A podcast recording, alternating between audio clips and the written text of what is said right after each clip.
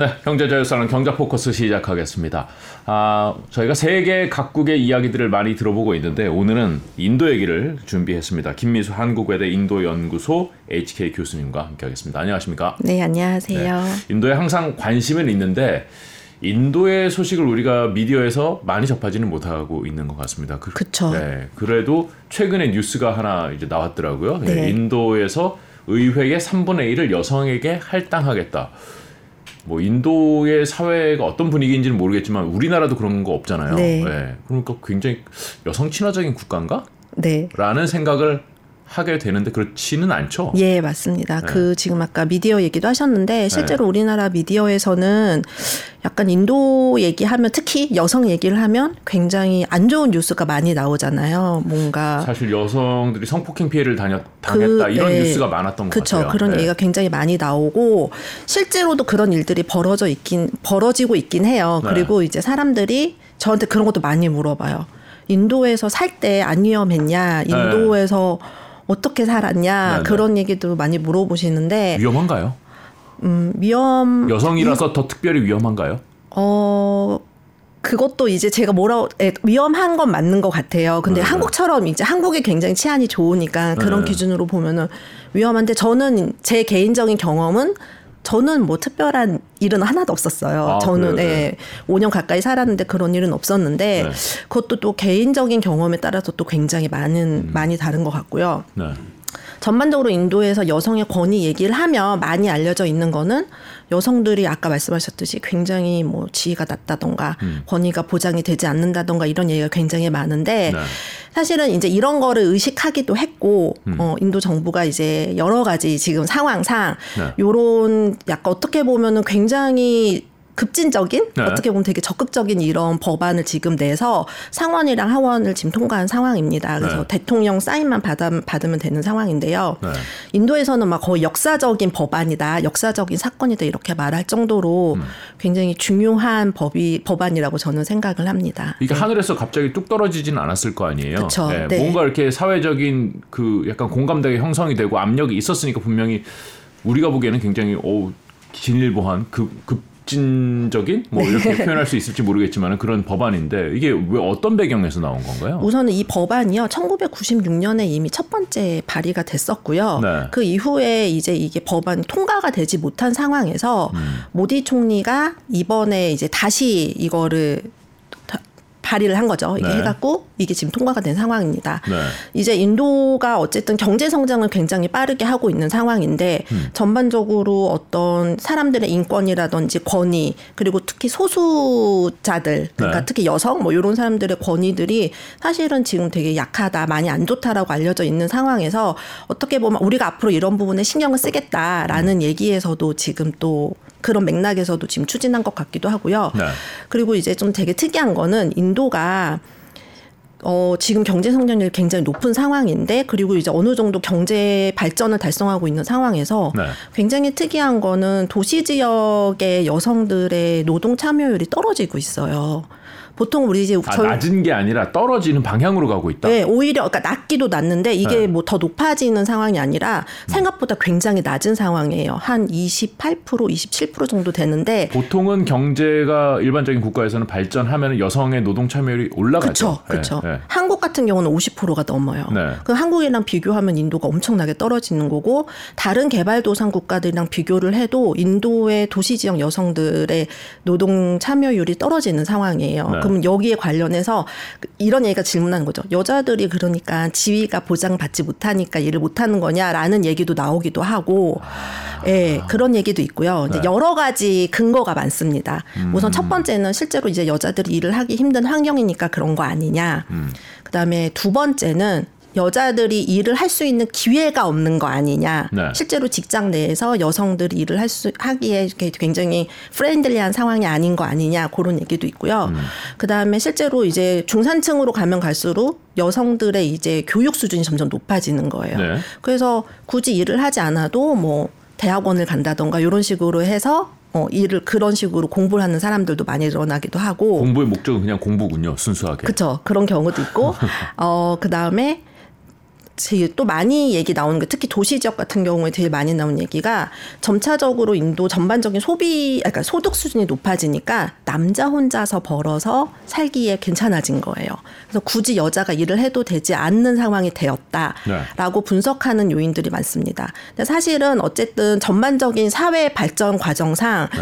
인도에서는 지금 여성들의 사회 참여 비중이 높아져야 되는 상황에서 아니기 때문에 그런 거를 정부 차원에서도 굉장히 신경을 많이 쓰고 이거와 관련해서 논의가 많이 되고 있는 상황입니다. 노동력이 풍부하잖아요, 인도는. 그렇죠. 그러니까 저는 처음에 노동 참여율이 낮다, 이 여성의 노동 참여율이 낮다 이 얘기를 들었을 때 인도는 노동할 사람이 많으니까 굳이 여성의 노동력을 투입하지 않아도 경제 성장이 가능하구나. 저는 이렇게 이해를 그렇게 생각할 수도 있지만 했는데, 사실은 네. 제가 말씀드렸듯이 특히 도시 지역의 중산층이라는 네. 그걸 한정을 한다면 어느 정도의 교육을 많이 받은 사람들 그런 사람들이 일을 안 한다는 거는 사실 어떻게 보면은 인적 자원을 활용하는 거죠. 부분에서 네. 낭비가 되기 때문에 이들을 네. 잘 활용하는 게 국가 발전에 있어서는 경제 발전에 있어서는 더 도움이 되는 거죠. 이 고성장하는 상황에 그래서 우리가 한 번 더 점프업하기 위해서는 고학력 여성들의 노동력이 필요하다. 네, 그런 것도 필요하죠. 그래서 이제 이런 얘기들도 같이 맞물려서 어떤 네. 전반적으로 여성들의 지위 향상과 관련해서 이런 법안이 도입이 되었다고 저는 생각을 합니다. 근데 네. 여성이 일할 환경이 안 좋은가 보죠, 많이. 근데 이것도 되게 인도는 진짜 상황이 극단적인 게요. 아까 네. 말씀드렸듯이 인도의 여성의 권위 이런 얘기를 하면은 네. 또 농촌 지역이나 네. 아니면은 진짜 좀 많이 못 사는 지역, 막 이런 네. 식으로 가게 돼. 아니면 굉장히 보수적인 지역을 간다면 네. 여자를 진짜 일을 하기도 힘들고 외출하기도 힘든 상황이에요. 실제로. 네. 네. 그런 상황이기도 한데 오히려 도시 지역이나 아니면 진짜 교육 수준이 높거나 아니면 네. 사회적이거나 경제적인 지위가 높은 데로 가면은 한국보다 여자들의 사회 진출이 훨씬 더 잘 되어 있어요. 사회 진출이요? 일을 안 한다면서요? 그거는 아까 제가 중산층을 네. 제가 말을 하는 거고 고소득층. 진짜 진짜 가게 되면 오히려 여자분들이 더 고위층에 더 많이 한국에 비교하면 훨씬 더 많이 진출해 있어요. 아, 진짜 극단적이네요. 네, 완전 극단적이에요. 그러니까 제가 예를 이제 학생들이나 다른 분한테 예를 제일 많이 드는 게 한때 인도에서 주요 은행의 CEO 3명이 여자였던 적이 있어요. 네, 근데 한국에서는 아직까지 은행에서 여자 CEO 나온 적 없잖아요. 그러니까 그런 식으로 네. 물론 인구가 많은 걸 감안한다 하더라도 인도의 이런 여러 전반적인 상황을 고려했을 때 국내 금고가 아니라 주요 은행이 우리 한국으로 치면은 진짜 주요 3대 은행의 CEO가 여자분만 있었던 시기도 있었고요. 네네. 그리고 경제학과 저는 경제학과에서 공부를 했는데 네. 경제학과 교수님들의 50%가 여자인 경우도 있어요. 한국은 경제학과에서 여자 교수님 만나뵙기가 굉장히 힘든 상황이거든요. 실제로. 네. 네. 그런데 인도는 오히려 그런데 가면 또 오히려 여자 교수님들도 굉장히 많고. 고학력 여성들이 많군요. 네. 아까 제가 말씀드렸던 거는 그런 맥락에서 보면은 인도가 그러니까 여성들이 충분히 일을 할 수 있는 능력이 되고 가능성이 있는데 여러 상황상 못하는 이런 사회 구조가 좀 약간 지금 이상한 거죠.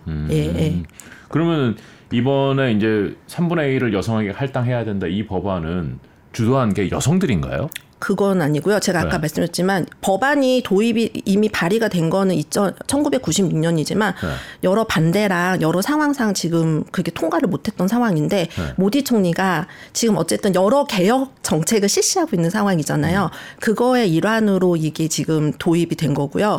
사실은 이제 제가 이게 통과가 되고 난 다음에 인도 여성분들 약간 이제 그래도 다들 공부하신 분들이랑 얘기를 좀 해봤어요. 그랬더니 이분들도 뭐 모디의 어떤 정치적인 성향이든지 어떤 과오라든지 이런 걸 다 제쳐두고라도 굉장히 이거는 진짜 칭찬할 만한 일이다. 앞으로 인도가 발전할 수 있는데 굉장히 좋은 일을 한 것이라는 지금 평가를 받고 있습니다.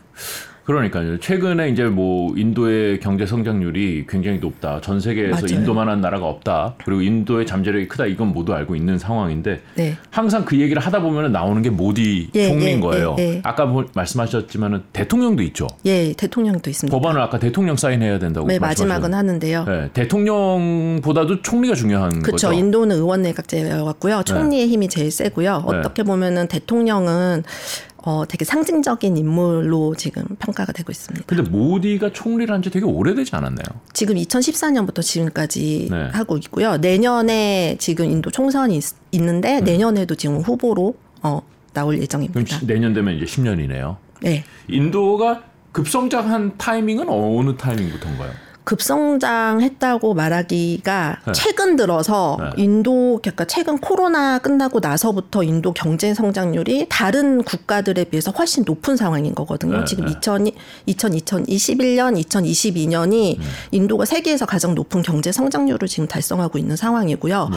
올해도 지금 전망하기로는 네. 인도가 제일 높은 경제 성장률을 달성할 것이라고 지금 전망을 하고 있고 네. 실제로 IMF에서 며칠 전에 보고서가 나왔어요. 네. 그래서 세계 경제 전망을 한번 다시 했는데 거기서도 인도 경제 성장률을 상향 조정을 했어요. 그래서 올해 6.3%가 달성을 할 것이다. 원래 6.1%라고 예상을 했었거든요. 네, 네. 그래서 지금 상향 조정을 하면서 인도 경제가 조금 더 소비가 더 많이 확산이 되면서 소비가 늘어나면서 인도 경제가 더 괜찮아질 것이라고 지금 예상을 하고 있습니다. 근데 모디가 뭘 어떻게 했길래 모디가 잘해서 경제가 성장한다 이렇게 얘기가 나오는 거예요? 그러게요. 근데 네. 우선은 모디라는 사람이 정말 이거를 잘 주도했냐, 모디노믹스가 성공을 했냐라고 얘기를 하면은 네. 아직은 그거를 평가하기에 저는 조금 이르지 않나라는 10년을 생각은 했는데요. 10년을 했는데 사실은 1기, 2014년부터 2019년까지가 1기고 네. 그 다음이 2기인데요. 네, 네. 사실 1기에 실시했던 여러 정책들은 사실은 그렇게 좋은 평가를 받을 만한 정책들이 별로 없었어요. 아, 그래요? 예. 뭐 예를 들어서 이제 제조업을 네. 육성한다고 해서 했던 메이크 인 인디아라든지 네. 뭐 하는 그런 여러 정책들이 있었는데요. 네. 사실 메이크 인디아 같은 경우는 거의 실패했다라고 평가할 만큼 특별한 네. 성과가 없었었어요, 사실은. 아, 그래요? 근데 이제 물론 그 과정에서 모디가 추진했던 여러 개혁 정책은 있긴 있습니다. 뭐 예를 들어서 세금 제도를 조금 네. 단순화하는 그런 뭐 정책도 실시했고 네. 조금 투자하기 좋은 환경을 만들기도 했고 네. 그런 정책을 실시를 하긴 했지만 사실은 지금 현재 나타나고 이런 정책들은 그 시기에 일어났던 그런 모든 것들이 다 효과를 봤다라고 보기에는 조금 예, 평가가 이르지 않나라는 생각을. 네, 예. 근데 2기 들어와서는 오히려 코로나 이후에 여러 상황이 다 맞물린 거죠. 이제 1기 때 실시했던 뭐 어쩌면은 투자 환경 개선 정책이라든지 네. 이런 게 조금 그래도 좀 반영이 되지 않았을까? 아니면은 이제 중국을 지금 견제하는 여러 그 세계 정세상, 네네. 그러면 이제 인도로 가야 되나 하는 이런 분위기, 네. 예, 그런 거에 맞물려서 지금 인도가 경제 성장을 하는 게 아닐까라는 생각을 하고 있습니다. 그러니까 1기 때 2014년부터 19년 이전에 모디가 했던 제도 개혁이라든지 이런 것들이 시간이 지나면서 지금 빛을 발하고 네, 있다. 발하고 있는 게 거기다가 아닐까? 이제 중국과 코로나와 여러 가지 네, 외부 네. 변수들이 네, 뭐 네. 특별히 모디가 1기 때 뭐 미래를 내다보고 잘했네 뭐 이 정도네요. 그쵸 뭐 네. 그렇게 얘기할 수도 있겠죠. 네, 네. 모디노믹스라는 게 특별한 뭐 다른 게 있나요? 다른 국가들의 정책들과 그때 한동안 이제 그런 말들이 많았었잖아요. 아베노믹스 뭐 네. 그런 얘기 굉장히 많았었잖아요. 네. 그러면서 모디노믹스라는 말이 생겼는데 그때 이제 모디가 2014년에 당선이 됐을 때 추진했던 네. 정책이 우선 우리는 첫 번째 외국인 투자를 많이 받아들이겠다. 네. 근데 외국인 투자를 받아들이려면은 투자 환경을 개선해야 되잖아요. 네, 네. 투자 환경을 개선하고 그다음에 인프라를 건설하겠다. 인프라를 확충하겠다. 네. 네. 그리고 그걸 바탕으로 제조업을 활성화해서 고용을 확대하겠다. 네. 이걸 바탕으로 인도 경제 성장을 이끌겠다라는 게 모디노믹스의 주요 내용입니다. 네. 뭐 별 특별할 거 없는 것 그쵸? 같아요. 어떻게 보면은 그냥 일반 개발도상 국가에서 다 추진하는 네. 건데 네. 인도 입장에서는 그런 어떤 투자 환경을 개선하기 위해서 세제 제도를 뭐 간소화한다던가 사실은 이것도 예전부터 추진해 왔는데 이제 모디 정부 들어와서 조금 더 드라이브를 걸어서 실시했던 것도 있기도 하고요. 네, 제조업 융성까지는 아직 성과가 나진 않았다. 네, 제가 생각하기에는 최근 들어서 조금씩 아주 천천히 변화가 나타나고 있는 걸로 보입니다. 근데 사실은 메이크 인 인디아라고 아까 제가 말했던 제조업을 활성화하기 위한 이런 정책이 사실은 그다지 성공적이지 못했기 때문에 네. 다시 정책이 수정되었어요. 그러니까 수정되었다기보다 다른 정책이 나왔죠. 성공적이지 못했어요? 우리나라 현대 기아차도 가 있고. 근데 현대랑 기아차는 이미 1993년부터. 아, 그 전에 들어간 거예요? 네, 공장이? 네. 아. 인도는 인도의 한국의 주요 기업들, 그러니까 삼성, 현대, LG 같은 기업들이 인도에서 오히려 더 많은 각광을 받았던 시기는 1990년대부터 시작됩니다. 아, 모디가 뭘 하기 전에 다 들어가 있었군요. 우리 기업들이 인도에 좀 적극적이었군요. 이미 왜냐하면은 이제 일본 기업들이요 1980년대부터 인도에 들어가서 자동차도 생산하고 막 이런 일들이 시작하면서 한국 기업들도 이제 어쨌든 그 당시에는 특히나 기업들이 어떤 그런 전략 같은 거 활용했을 때 그런 면들을 많이 보잖아요. 그러면서 이제 인도도 일본 기업도 들어가고 한국 기업들도 들어가고 그러면 외국인 투자 많이 받았을 것 같은데 그때는 많이 받았는데 최근 들어서 더 많이 늘어났어요. 지금 인도는 더 많이 필요한 상황이군요. 그렇죠. 네. 아, 말씀 끊어서 죄송합니다. 그래서 모디의 그 정책이 어떻게 수정이 됐다는 말씀이죠? 그래서 그 아까 제조업 정책이 지금 어떻게 수정됐다기보다 새로운 정책이 나왔는데요. 네. 그 정책이 프로덕션 링크드 인센티브라고 해서 어렵네요. 프로덕션 링크드 인센티브. 그래서 생산 연계 인센티브라고 보통 번역들 많이 하시더라고요. 그래서 그게 뭐냐면은 인도 내에서 생산을 한다면 그리고 그것을 인도에서 판매를 한다면 인도 정부가 그것을 보조금 형태로 아니면은 어떤 세금 형태로 그 재정적인 지원을 하겠다라고 하는 정책입니다. 많이 미국에서도 하고 하는 정책이죠. 하고. 근데 인도 입장에서는 이제 이런 정책이 도입이 되었고 실제로 이제 이게 딱 발표가 되자마자 특히 외국계 기업들이 굉장히 환영을 하고 참여를 했습니다. 그래서 실제로 뭐 삼성전자라든지 이런 데가 굉장히 잘 활용을 하고 있고요. 그래서 그러다 보니까 사실은 인도가 제조업 기반이 굉장히 약해요. 그러니까 이거를 활용할 수 있는 기업들이 외국 기업들이 굉장히 많잖아요. 그러니까 인도 내부에서 아니 이거 자꾸 우리 돈 써서 외국 기업들만 좋게 하는 거 아니야? 라는 얘기가 또 나오고 있기도 하는데 인도 입장에서는 어쨌든 외국 투자를 많이 받아서 생산 기반 시설을 만들고 그리고 기술 개발을 하는 게 너무 중요하기 때문에 이 정책을 지금 적극 활용하고 있고 이 정책이 그래도 지금은 조금은 시작한 지 얼마 안 됐거든요. 그래도 굉장히 반응이 좋은 상황입니다. 그러니까 처음에는 뭐 세제 개혁하고 외국인 투자 환경 좋게 하고 해서 문을 열어줬다면 지금은 이제 들어오시는 분들한테 이제 인센티브까지 줘가면서 더 적극적으로 유치하고 있다. 태도가 조금 더 적극적이 됐다. 그쵸. 이 얘기네요. 그게 왜냐하면 인도가 본인들이 아까 말씀한 제조업 기반이 약하기 때문에 제조업을 잘 하려고 하면 할수록 자꾸 수입을 계속 해야 되는 거예요. 부품이라든지 기계. 그럼 무역 적자가 너무 많이 늘어나는 거예요. 제조업에서 수출 안 해요? 수출하지만 아직은 인도 상품이 세계 시장에서 그렇게 경쟁력이 없잖아요. 아니 외국 기업이 현대차가 만드는 인도 공장에서 만드는 현대차. 이거는 그렇긴 하지만 그게 못 팔려요. 고부가 가치를 창출하기에는 지금 그런 거죠. 왜냐하면 현대차가 인도에서 만드는 상품들이 소형차 위주의 상품이기 때문에 만약에 자동차를 예를 든다면 근데 그게 고부가 가치를 창출하는 건 아니잖아요. 그러니까 인도 입장에서도 뭔가 이제 앞으로 한 발 더 나가려면은 계속 그런 게 필요한 상황인 거예요.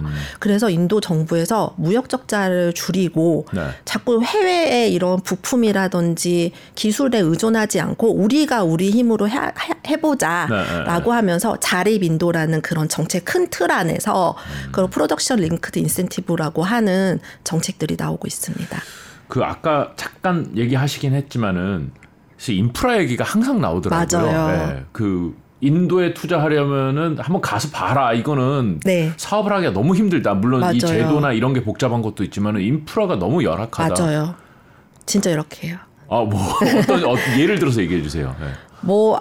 진짜 이제 지금은 대도시는 그렇지 않지만 만약에 중소도시로 가면 아직도 전기가 제대로 들어오지 않는 경우도 많고 그러면은 사실 공장 돌리는 입장에서 전기가 갑자기 어느 날 끊기면 그러면은 우리나라에 우리나라 기업들은 가서 발전소를 짓나요? 우리나라 기업들은 이미 들어가 있는 데는 이미 그런 인프라가 다 구축이 되어 있죠. 이제 새롭게 하려고 하면 그렇고요. 도로 같은 인프라도 지금 굉장히 열악한 상황이에요. 그래서 사실은 물류가 되게 중요하잖아요. 그렇죠. 만들어서 수출하다던가 판매를 하려면. 근데 그런 것도 너무 지금 열악한 상황이니까 만들어서 이동하는 데까지 걸리는 시간도 너무 오래 걸리고 네. 예, 그런 인프라들이 너무 부족한 상황입니다. 뭐 항구라든지 네. 이런 부분도 다요. 여러 사실 상황이에요. 우리나라의 과거 이제 개발 과정을 지켜보면은 뭐 우리나라가 뭐 외국 기업 오는데 뭐 인센티브를 줬는지 제가 그런 건 잘 모르겠는데 일단 도로 짓고 항만 짓고 이런 거에 굉장히 투자를 많이 했잖아요. 그러니까 인도는 거기엔 투자를 안 하나요? 지금 이제 그래서 최근에 네. 이제 인도 정부에서 국가 주도로 인프라 개발을 하겠다라고 지금 발표를 해서 적극적으로 추진을 하고 있고요. 네. 실제로 이제 2014년부터 여러 정책을 도입해서 네. 적극적으로 하고 있지만 워낙 인도가 땅덩이가 굉장히 넓잖아요. 네. 그러니까 그거를 다 하기에는 너무 돈도 많이 들고 시간도 오래 걸리는 거죠. 도로 닦는 게 제일 먼저일 것 같은데 맞아요. 그렇게 생각을 하고 있어요. 그래요? 모디가 들어온 지 10년이 됐는데 아직도 도로 얘기가 나온다는 건 사실 우리 기준에서는 그 이전에 네. 너무 상태가 열악했어요. 지금은 진짜 많이 개선된 상황이고요. 네. 더 해야 되지만 그 이전에는 진짜 심각했어요. 우리 기업들이 가서 닦아주면 한 2, 3년이면 완벽하게 닦을 수 있을 것 같은데 외국 네. 기업들이 그런 데는 진출하지 않나 보죠? 합니다. 지금 이제 그렇게 인프라 투자 같은 데는요. 네. 사실은 제일 적극적인 데가 어디냐면요. 일본이에요. 일본 정부가 인도랑 같이 협력을 해서 그러니까 그걸 주는 거죠. ODA를 주는 거죠. 아, 네. 유상원조를 통해서 네. 인도 정부와 같이 고속도로도 닦고 네. 네. 산업 인더스트리얼 타운도 만들고 그리고 뭐 고속 철도도 만들고 하는 여러 프로젝트를 지금 시행하고 있습니다. 그럼 좀 더 시간이 필요하겠군요. 네. 지금 외국 기업 입장에서는 그래 인센티브 주는 건 좋은데 해가지고 이거 실어 날라야 되는데 실어 나르기가 그쵸. 너무 어려워. 네. 이거는 결국 다 비용이고. 네, 그렇죠. 이 수지가 안 맞는 거잖아요. 네, 그래서 아직까지도 인프라 얘기가 계속 나오고 있고 네. 인도 정부도 이 부분에 있어서 엄청나게 사활을 걸고 노력하고 있는 상황입니다. 사실 지금 얘기만 듣고 보면 인도의 정책이라는 게 사실 우리가 알고 있는 개발도상국의 발전 정책과 크게 다르지 않고 전혀 기발한 아이디어 아니면 저런 게 가능해 이런 건 별로 없는 것 같고 사실 열심히 해오고 있고 해야 되는 걸 하는 거고 굉장히 오랫동안 해오고 있어서 그냥 교과서적으로 간다 이렇게 이해할 수 있는 것 같아요. 그렇게 볼 수도 있죠. 근데 이제 인도 자체 갖고 있는 어떤 가능성에 기반을 해서 하는 네. 거기 때문에 시장이라든지 노동력이라든지 이런 거에 기반을 해서 하는 거기 때문에 그런 사실은 뭔가 기발한 정책을 실시하기에도 사실은 어렵잖아요. 네. 그러니까 네. 그럼 이렇게 교과서적으로 잘하면은 인도는 가진 땅도 넓고 인구도 많고 지금 국제사회 지정학적인 그 위치도 그렇고 잘 되겠네요. 지금 제 개인적인 소견은 네. 적어도 단기, 중기를 봤을 때까지는 네. 괜찮을 것 같아요. 근데 이게 네. 장기적인 관점에서는 더 구조적인 개혁이 필요하지 않을까, 더 많은 노력이 필요하지 않을까라는 생각을 저는 개인적으로 합니다. 네, 제가 이제 그 얘기를 물어보려고 그렇게 말씀을 드렸는데 네. 왜 그런가요? 단기, 중기는 지금 우선 가장 큰 문제. 네. 각 말씀드린 것처럼 인프라 같은 경우는 사실은 굉장한 장기 프로젝트예요. 그렇잖아요. 그렇군요. 그렇죠. 우리 기준에서 인프라는 2, 3년이면 충분한 그렇죠. 근데 시간인데. 한국도 잘 생각해보면 어쨌든 고속도로나 이런 것들이 60년대부터 만들어지기 시작하면서 이게 뻗어나가는 거잖아요. 네. 그러니까 어떻게 보면 인도는 아까 말씀드렸지만 진짜 열악한 상황에서 이제 만들어가기 때문에 네. 이게 얼마큼 크게 걸림돌 없이 잘 시행이 되는지 네. 어떻게 잘 건설이 되는지도 너무 중요하고 네. 도로만 해도 그렇고요. 네. 그리고 전력 공급 같은 경우도 아까 제가 말했지만 대도시 같은 경우는 지금은 크게 문제가 없지만 기업들이 대도시만 진출하는 건 아니잖아요. 중소도시도 네. 가야 되는데 네. 그럼 그런 데까지 어떻게 전력 공급이 다 안전하게 네. 그리고 100% 공급이 되는지 이런 프로젝트들은 사실은 굉장히 장기적인 프로젝트라고 저는 생각하거든요. 우리나라 같은 경우는 그런 것들이 시간이 오래 걸리는 경우는 이제 지역 주민의 반대. 인도도 심해요. 엄청 심합니다. 그래요? 네. 보통 우리는 예전에는 국가에서 조용히 있어 하고 밀어버리는 일인데 인도는 그렇지는 않은 거고요. 인도는 그럴 수 없습니다. 인도는 어쨌든 네. 아시다시피 민주주의 국가고요. 네. 그게 인도가 갖고 있는 가장 큰 가치 중에 하나이기 때문에 네. 정부에서 우리가 지금 여기에다가 도로 건설할 거니까 땅 수용할 거야. 네. 아무 말 하지 마. 이게 되는 국가는 아닙니다. 그 사람들의 의견을 잘 청취를 해줘야 되고요. 네. 그거를 못하면 실패한 사례가 너무너무 많아요. 인프라 건설하다가. 인프라도 그렇고요. 실제로 기업들이 투자하려고 어느 지역에 가려고 했다가 네. 실패한 사례가 많습니다. 대표적인 것 중에 하나가 포스코 아, 네. 실패했나요? 실패라고 말하면 포스코 측에서 이제 싫어할 것 같고요. 네. 실패는 아니고 포스코가 인도의 동쪽에 네. 동부 지역에 오디샤라고 하는 지역이 있어요. 네. 근데 거기가 철광석도 되게 풍부하고 항구도 가깝고 막 이런 지역이어서 철강 산업이 발전하기 최적의 조건을 갖고 있어서 네. 있는 지역인데 네. 포스코뿐만 아니라 여러 세계의 철강사들이 여기에 투자를 하겠다고 밝혔었어요. 네. 근데 다 제대로 안 됐죠. 근데 포스코가 진출한다고 했을 때 여러 가지 이슈가 되게 많았었어요. 네. 뭐 환경 이슈 여러 가지 이슈가 있었고 정치적인 이슈도 있었지만 지역 주민들의 반대도 엄청나게 거셌습니다. 실제로 이제 포스코가 제철소 건설을 하려고 하면은 지역 주민들이 그동안 했던 일터나 네. 살고 있던 집터를 다 수용해야 되잖아요. 네. 반대하는 거예요. 나는 그냥 여기서 계속 살고 싶은데 예전처럼 그냥 열매 따면서 나는 사는 게 행복한데 왜 자꾸 이런 거 하려고 하냐 하면서 그런 반대가 점차 되게 정치적으로 이용이 되고 네, 유혈 사태까지 번져지면서 유혈 사태요? 네, 실제로 그런까지 있어서 그게 여러 가지 이유 중에 하나도 됩니다. 그러니까 포스코가 진출했을 때 실패했던 사례고요. 또 되게 유명한 일이 있어요. 그 포스코 사례는 제가 뭐 처음 듣는 얘기라서 잘 모르긴 하지만 네. 인도의 그 미탈이라고 네네 유명한 철강 그룹이 있어서 네, 아르셀로 미탈이요. 네. 자기네가 그 정치적인 힘을 좀 발휘한 거 아닌가? 아, 그건 아니에요. 네네네. 아, 예. 네, 이런 이슈들이 인도에서는 비일비재하는데요. 네. 그냥 좀 번외로 말씀을 드리면 네. 그 인도의 타타라고 하는 인도에서 제일 큰 회사가 있어요. 자동차 회사. 네. 여러 회사가 다 있는데 네, 네. 타타 자동차가 세계에서 제일 싼 자동차를 만든다고 발표를 했어요. 그 나노 자동차라고 해서 네. 한국 돈으로 200만 원 정도 하는 자동차를 만들겠다고 발표를 했어요. 근데 그거를 만들 때 이제 공장을 설립을 해야 되는데 그 공장을 인도의 아까 그 오디샤라고 하는 지역 있었잖아요. 네. 동쪽 지역. 거기에 위쪽에 웨스트 벵갈이라고 하는 지역이 있어요. 거기에 난디그람이라고 하는 지역에다가 공장을 세우겠다고 발표를 했는데 네. 거기 사람들이 반대를 하는 거예요. 네. 여기서 와서 왜 자동차 공장을 짓냐고. 그래서 그거를 못 짓고 네. 그때 구자라트의 주총리였던 모디가 우리한테 와. 우리가 너네 공장 부지 다 줄게. 네. 너네가 원하는 대로 투자할 수 있게 해줄게 하면서 그 투자가 구자라트로 옮겨갔던 사례도 있습니다. 네. 인도에 이런 일이 비일비재해요. 아, 시민의식이 아주 선진국이군요. 그게 근데 약간 네. 그렇기도 하고요. 네. 그런 아까 제가 말씀드렸지만 이런 걸 반대하는 사람들은 실제로 그냥 그 지역에서 나고 자라서 그런 일들만 했던 사람들. 그러니까 뭐 농사만 짓던 사람들인데 변화가 좀 두렵기도 하고 그렇죠. 어려운 거죠. 네, 그런 것도 있고. 수용되면은 땅 수용되면은 돈 많이 받겠네. 이 돈으로 뭐 하지? 이런 식의 접근이 아니군요. 아니고요. 네. 그리고 또 그거를 정치적으로 이용하는 정치인들, 시민단체들 이런 게 복합적으로 미치면서 사실은 인도의 인프라 개발이 어려운 게 이런 이슈들이 있습니다. 그 인프라가 개발되기는 하겠지만 한참 걸릴 것이고 속도가 빠르지 못할 가능성이 높다. 그렇죠. 그러니까 그게 어떻게 잘 진행되는지가 저는 사실은 가장 큰 이슈가 미래의 가장 큰 이슈, 중요한 요인 중 하나가 되지 않을까라는 생각이 듭니다. 장기적으로. 네. 그러니까 단기 중기는 좋다 보셨으니까 네, 장기적으로 저는. 물음표가 붙어 있는 이유는 그 인프라. 그거랑 두 번째가 네. 고용. 제가 이제 저번에 한번 말씀드렸는데 지금 사실 인도 젊은 층의 실업률이 굉장히 높은데 네. 얼만큼 이들이 일을 할 수 있는지 젊은 층들이 얼만큼 많이 일을 할 수 있는지 어떤 일을 할 수 있는지가도 굉장히 중요하지 않을까라는 생각이 듭니다.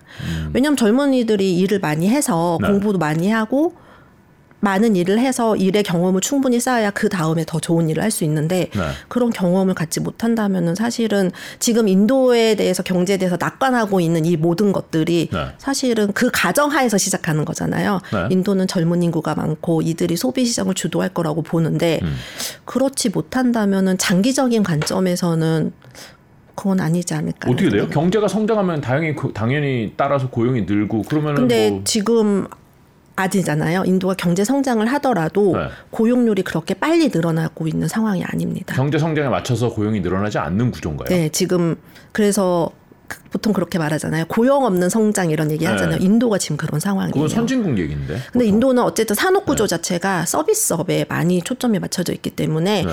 그렇게 빨리 고용이 늘어나고 있는 상황은 아닙니다. 네. 그러면 이게 지속 가능하지가 않겠군요. 고용이 안 따라가면은. 그렇죠. 그러니까 그것도 되게 중요한 이슈예요. 저는 그래서 그 두 가지가 잘 해결이 되어야 장기적인 관점에서 뭐 지금 얘기했듯이 뭐 2050년 되면은 네. 인도가 어쩌면 세계에서 가장 큰 경제 규모를 가진 나라가 될 수 있다라는 전망이라든가 뭐 중국보다 앞설 수 있다라는 이런 전망들이 그런 것들이 실현될 수 있지 않을까라는 생각을 합니다. 고용은 뭐 어떻게 해결해야 돼요? 그래서 제조업에 지금 사활을 걸었습니다. 아. 제조업에 잘 활성화시켜야 고용이 많이 늘어나니까요. 그렇죠. 서비스업보다는 제조업이. 그쵸. 네. 아, 우리 기준에 서비스업이 고용이 더 많지 않나요? 네, 보통 제조업이요. 네, 제조업이 고용을 확대하는 데 가장 효율적인 산업이거든요. 아. 네. 그래서 제조업을 하려고 한다. 네, 하지만 네. 뭐 제조업도 손이 많이 가는 제조업이 필요하겠군요. 우선은 그렇죠. 중화학 고용보다는. 네, 근데 사실 인도는 오히려 지금 그런 거 자본재 위주의 네. 제조업들이 굉장히 많이 발전해 있는 상황이거든요. 네. 네. 그럼 어떻게 자본재 위주의 공업에서 구조를 좀 바꾸려고 하고 있나요? 그러지 않나요? 그것도 같이 가야죠. 그거를 버릴 수는 없죠. 그건 어쨌든 왜냐하면 단계별로 이렇게 나가는 거잖아요. 네. 근데 여기는 많이 발전해 있지만 어쨌든 인도도 그러니까 노동 집약적인 제조업도 지금은 다른 나라 같았으면은 이제 노동 집약적인 제조업이 뭐가 필요했어 이렇게 될 수 있는 상황인데 그것도 같이 발전시키고 제조업 전반을 다 발전시켜야 되는 상황입니다. 사실 노동 집약적인 제조업 기지를 만들려는 수요는 전 세계에 되게 많을 것 같아요. 왜냐면 중국에 다 들어갔다가 중국의 임금이 올라서 이제는 뭐 제조업 기지로서 그러니까 노동집약적 제조업 기지로서는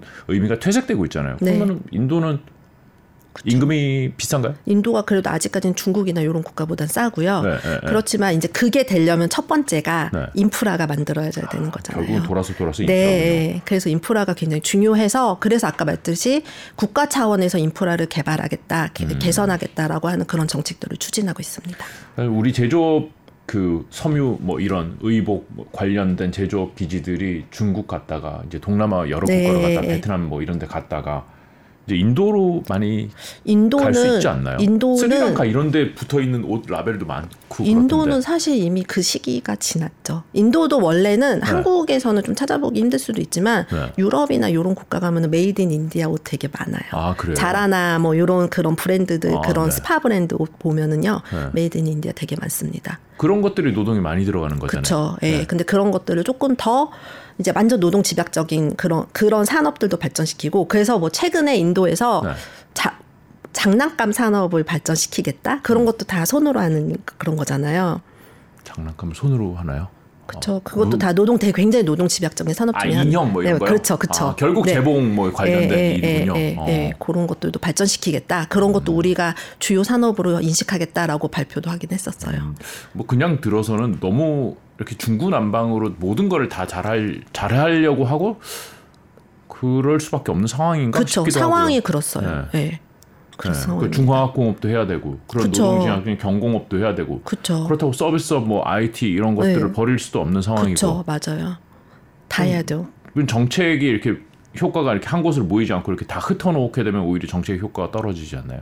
그래서 그 정부가 그런 정책들을 내놓는 거예요. 프로덕션 링크드 인센티브라든지 여기에 모든 산업이 다 참여할 수 있는 건 아니고요. 네. 몇몇 산업들을 특정 산업들을 정부가 선정을 합니다. 이번에는 이 산업에다가 우리가 지원할 거야. 그러면 신청서를 받아서 뽑아서 지원을 해줍니다. 네. 대한민국에 있어서 중국은 기회의 땅이었고 어느 시기에 네. 베트남이 좀 그랬었던 네, 것 같고 네. 인도가 앞으로 대한민국 기업들에게 기회의 땅이 될까요? 저는 지금은 아직까지는 아닌 것 같긴 한데. 네. 저는 근데 사실은 지금 현재 상황에서 아까 말씀한 지금 단기적으로나 중기적으로 봤을 때는 인도가 그래도 지금 세계 시장에서는 세계에서 경제에서도 가장 성장률이 높고 앞으로도 발전 가능성이 높기 때문에 네. 한국 기업들이 조금은 좀 더 적극적으로 인도 시장에 진출하는 게 필요하지 않을까. 네, 저는 그런 생각은 합니다. 그렇군요. 네. 하지만 장기적으로 올인할지는 좀 생각해봐야겠다. 아, 근데 제 입장에서는 그렇게 말하면 좀 안 되지 않을까요? 왜요? 저는 인도 경제를 하는 사람이니까요. 경제를 정확하게 말씀을 해주셔야죠. 인프라와 고용이 어떻게 개선이 되느냐의 네. 그 속도가 결국은 네. 관건일 것 같다. 네, 그게 굉장히 중요한 이슈가 될 거라고 저는 생각을 합니다. 그러니까 인도 경제에 대해서 무조건 낙관할 필요는 없고 네. 잘못된 거, 그러니까 뭔가 그러니까 앞으로 각 닥친 문제점들을 어떻게 해결해 나가는지 그 방향을 살펴보는 게 저는 되게 중요하다고 생각합니다. 알겠습니다. 오늘 인도 얘기는 이 정도 듣겠습니다. 말씀 고맙습니다. 네, 감사합니다.